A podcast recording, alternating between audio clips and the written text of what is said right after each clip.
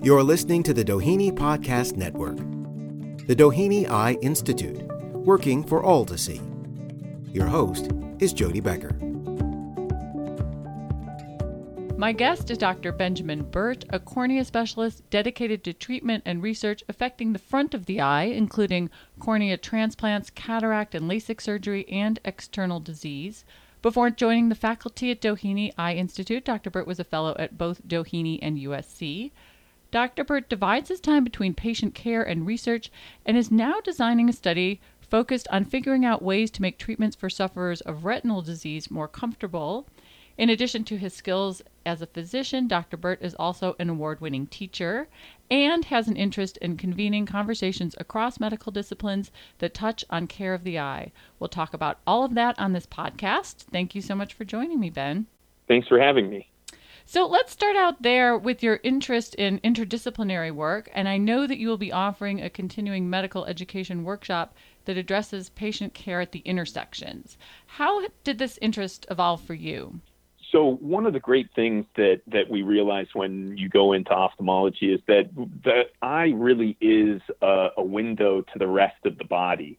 And so many diseases that can affect microvasculature or just the overall health of the body can sometimes first be seen having effects in the eyes. And so being able to kind of have that overlap and, and know about those conditions can sometimes really help patients to live healthier lifestyles or, or just kind of take care of themselves better. And can you talk a little bit specifically about patients' care that you have supervised or patients who you've seen and where you've seen those intersections in reality creating issues or overlap with other disciplines? Correct. Yeah. So there's there's many examples of it happening because sometimes patients won't go to see a primary medical doctor because they don't think that anything is wrong with them. But one of the first symptoms of disease may be that their vision actually starts to get a little bit blurred. And so there have been a number of times already in my career where patients have had blurred vision. Sometimes they notice that it happens after they eat sweet foods they come in and we examine them and they have some early signs of diabetic retinopathy or diabetic eye diseases. And we're able to kind of explain to these patients exactly what is going on and then help to plug them into the, the health system to get them the care that they need for the rest of their body as well before there are long term effects from the, the disease itself. Now, the other aspect of things that can happen with the eyes is in relation to medications that patients may be taking or may be planning on taking. And that's an area where, for us to educate the, the primary care physicians as well as the patients is, is very important. One of the medications in particular that, that has a profound effect on the eye in relation to cataract surgery are the class of medication that's prescribed for benign prostatic hypertrophy. And so one of the, the biggest drugs that was used for that is tamsulosin, which was the um, generic for the brand name Flomax. And what that does is it actually affects the smooth muscle in the iris as well as the muscles in the prostate. And so in the kind of early 90s, there was some notice that patients were having what's called very floppy iris during cataract surgery. And they were able to go back and do studies and do some retrospective reviews, and they found that the similar connection between all of these patients was that they were on this prostate medication. And so it's been a, something that we've known about for a number of years. But when a survey was sent out to primary care physicians, it found that only 35% were aware that this class of medication could have such a profound effect on cataract surgery and actually increasing the risk of complications with cataract surgery. And then of the 35% that were even aware of this, only 17% took this into consideration when they were deciding on treatments for their patients as we get more and more specialized in, in medicine, people tend to focus more and more on just their specialty and they forget that kind of everything is connected. And I think it's important to always remind people that something that happens in one part of the body often has uh, an effect in other parts of the body. So let me ask you because you're talking about uh, a complication that arises because of a pharmacological remedy that's uh, attempted for prostate cancer sufferers, but I'm also curious about diseases and maybe diseases other than diabetes because we hear a lot about the effects of diabetes on the eye but i know that there are other diseases where the eye can be affected or where a patient who has eye issues can also find that that leads to issues with other systems can you talk about those things so a whole class of uh, eye diseases tend to have systemic manifestations as well. And those kind of fall under the umbrella of inflammatory eye diseases or what we call uveitis. And uveitis means uh, inflammation of, of the eye, and it can affect different parts of the eye. And that goes all the way from the external disease back to the, the retina itself. And usually, inflammatory diseases in the eyes cause a significant amount of pain.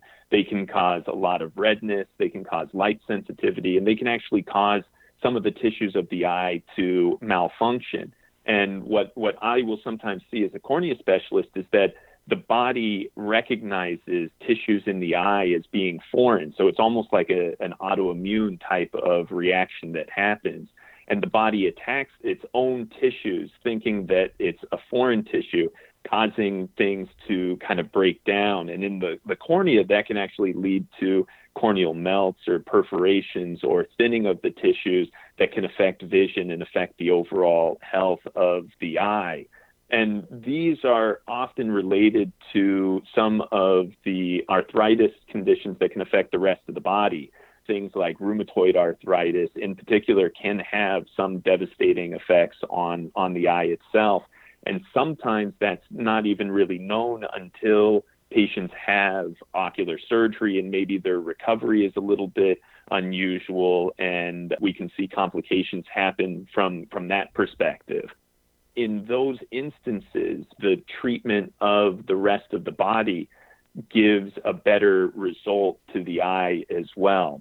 And so we often will first try to treat just with topical eye drops or injections around the eyes to control the inflammation there. But if the body has revved up such a large uh, autoimmune response, then you have to actually suppress the immune system throughout the entire body in order to allow people to be comfortable, be stable, and not have some of the confounding factors that, that can lead to damage of the eyes. So it can get very complicated. I'm curious, can you give us a kind of a peek behind the scenes, as it were, and talk a little bit about how these conversations are convened and really doctors who are so busy, do they have time? Right, and and really taking a, a team-based approach is the most important thing to ensure good outcomes for these patients. And so, yes, physicians are becoming increasingly busy, and there's presses on time for everybody. But in complex cases like this, especially if things seem to be developing rapidly, having constant communication amongst all of the, the different physicians that are part of the medical team caring for these patients can, can really help to direct the course of the treatment and also help to ensure that the, the patient has a good outcome. For instance, with a lot of the uveitis patients, if we are unable to control the inflammation just with ophthalmic medications or with injections, then we'll often enlist the help of uh, a rheumatologist in order to help to explore anything else that may be happening in the rest of the body that could require treatment. And in those instances, they are often relying on our exam of the eye to determine how much inflammation is there in regards to how they're going to titrate any systemic medications. And so that communication is of the utmost importance so that they're aware whether the medication that they're prescribing is having the desired effect for the eye or is it having the desired effect for the rest of the body and kind of titrating everything to make sure that we're at a, a steady state and a good level for each individual patient lots of communications, lots of phone calls, and lots of letters kind of help to ensure that that happens. I'm curious because you're talking at the patient level, but I'm also wondering is there a broader cultural shift among physicians to get into these conversations across disciplines? So I think that it's always been there. And it's kind of one of the great things about the profession of medicine is that we, we kind of consider everyone to be our colleague. And in instances where one physician may have more knowledge or more experience than the other physician, it's an opportunity for continued education as well.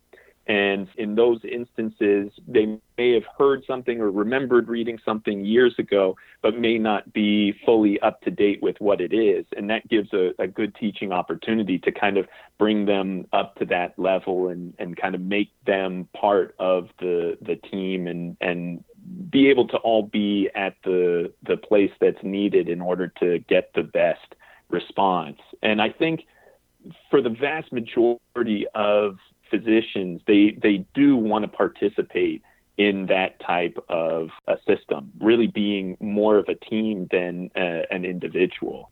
And I think it's very nice the way you characterize it, kind of a more casual continuing medical education system that's in place at all times, really. So, Doctor, I want to pivot and talk a little bit about your work having to do with designing some studies to find ways to make patients more comfortable who are undergoing a regime of injections for retinal disease. Can you talk about that?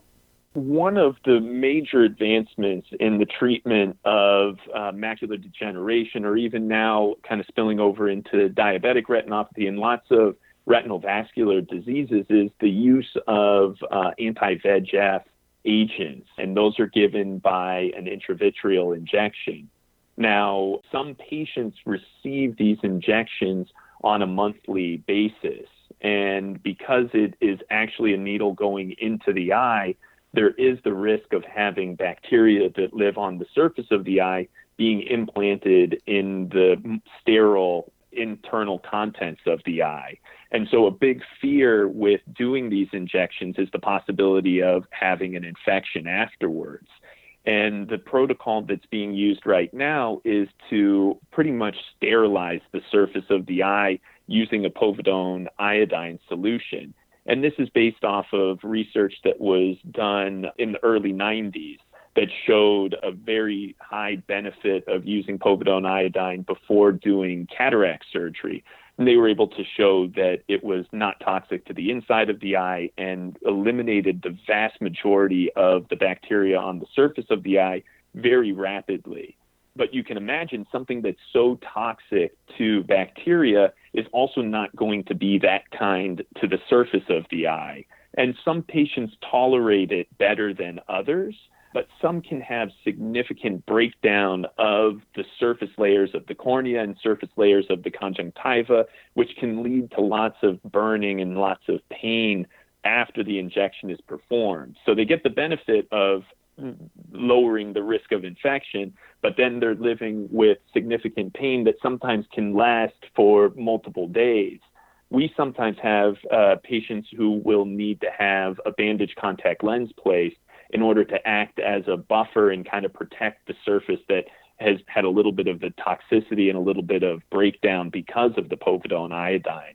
So now what has happened is a recent study that came out just at the beginning of this year demonstrated the safety and efficacy of using a different solution, an aqueous chlorhexidine solution, instead of the povidone iodine. And the fear, of course, is, and the hesitance of anyone to switch is that povidone iodine has now been used for 25 years and has been proven time and time again to be very effective. So why would someone want to switch to something else? But when they looked at the chlorhexidine solution, it, it came out equally favorable to the povidone iodine. And so now the question that we have and, and what we're designing a study to evaluate is how do the patients tolerate that on the surface of the eye compared to the povidone iodine? And is it going to be more comfortable, or will this be a good alternative to patients who have maybe already had povidone iodine in the past and not done well from a, a sensation standpoint afterwards? Can we switch them to chlorhexidine moving forward and hopefully allow them to have a better experience? Especially if they're going to need to be having these injections on a, a monthly basis. Thank you so much for illuminating that because I think it really gives a peek at how the research and patient care dovetail when Doheny doctors are at work. Thank you so much. Uh, I, I just want to ask you, yeah, I want to ask you before we sign off. So, I think my research evidence that you are a second generation ophthalmologist. Is that right? That's correct. Yeah. So my my father is also an ophthalmologist. He practices up in San Francisco and has been practicing up there, coming up on 45 years pretty soon here. And when I was growing up, um, he was actually transitioning. So the the current form of cataract surgery that we do is called phacoemulsification. And the previous cataract surgery was um, more commonly called uh, extracapsular cataract extraction. And so he was in practice already when that transition was occurring. And so, in order to educate himself and, and be able to make that transition, he was often watching surgical videos. Even from a very young age, I would sneak down into his study while he was watching the, the videos, and we would watch them together. So, I've been seeing ophthalmic surgery for most of my life at this point in time. And it was kind of a, a fun activity that, that he and I were, were able to do together. I always said we watched two things together. We would watch cataract surgery and the 49ers back when they were a good team. Back in the day, it's funny before you before you started to say that, I was thinking other people were watching Nintendo and you were watching cataract right. surgery, right?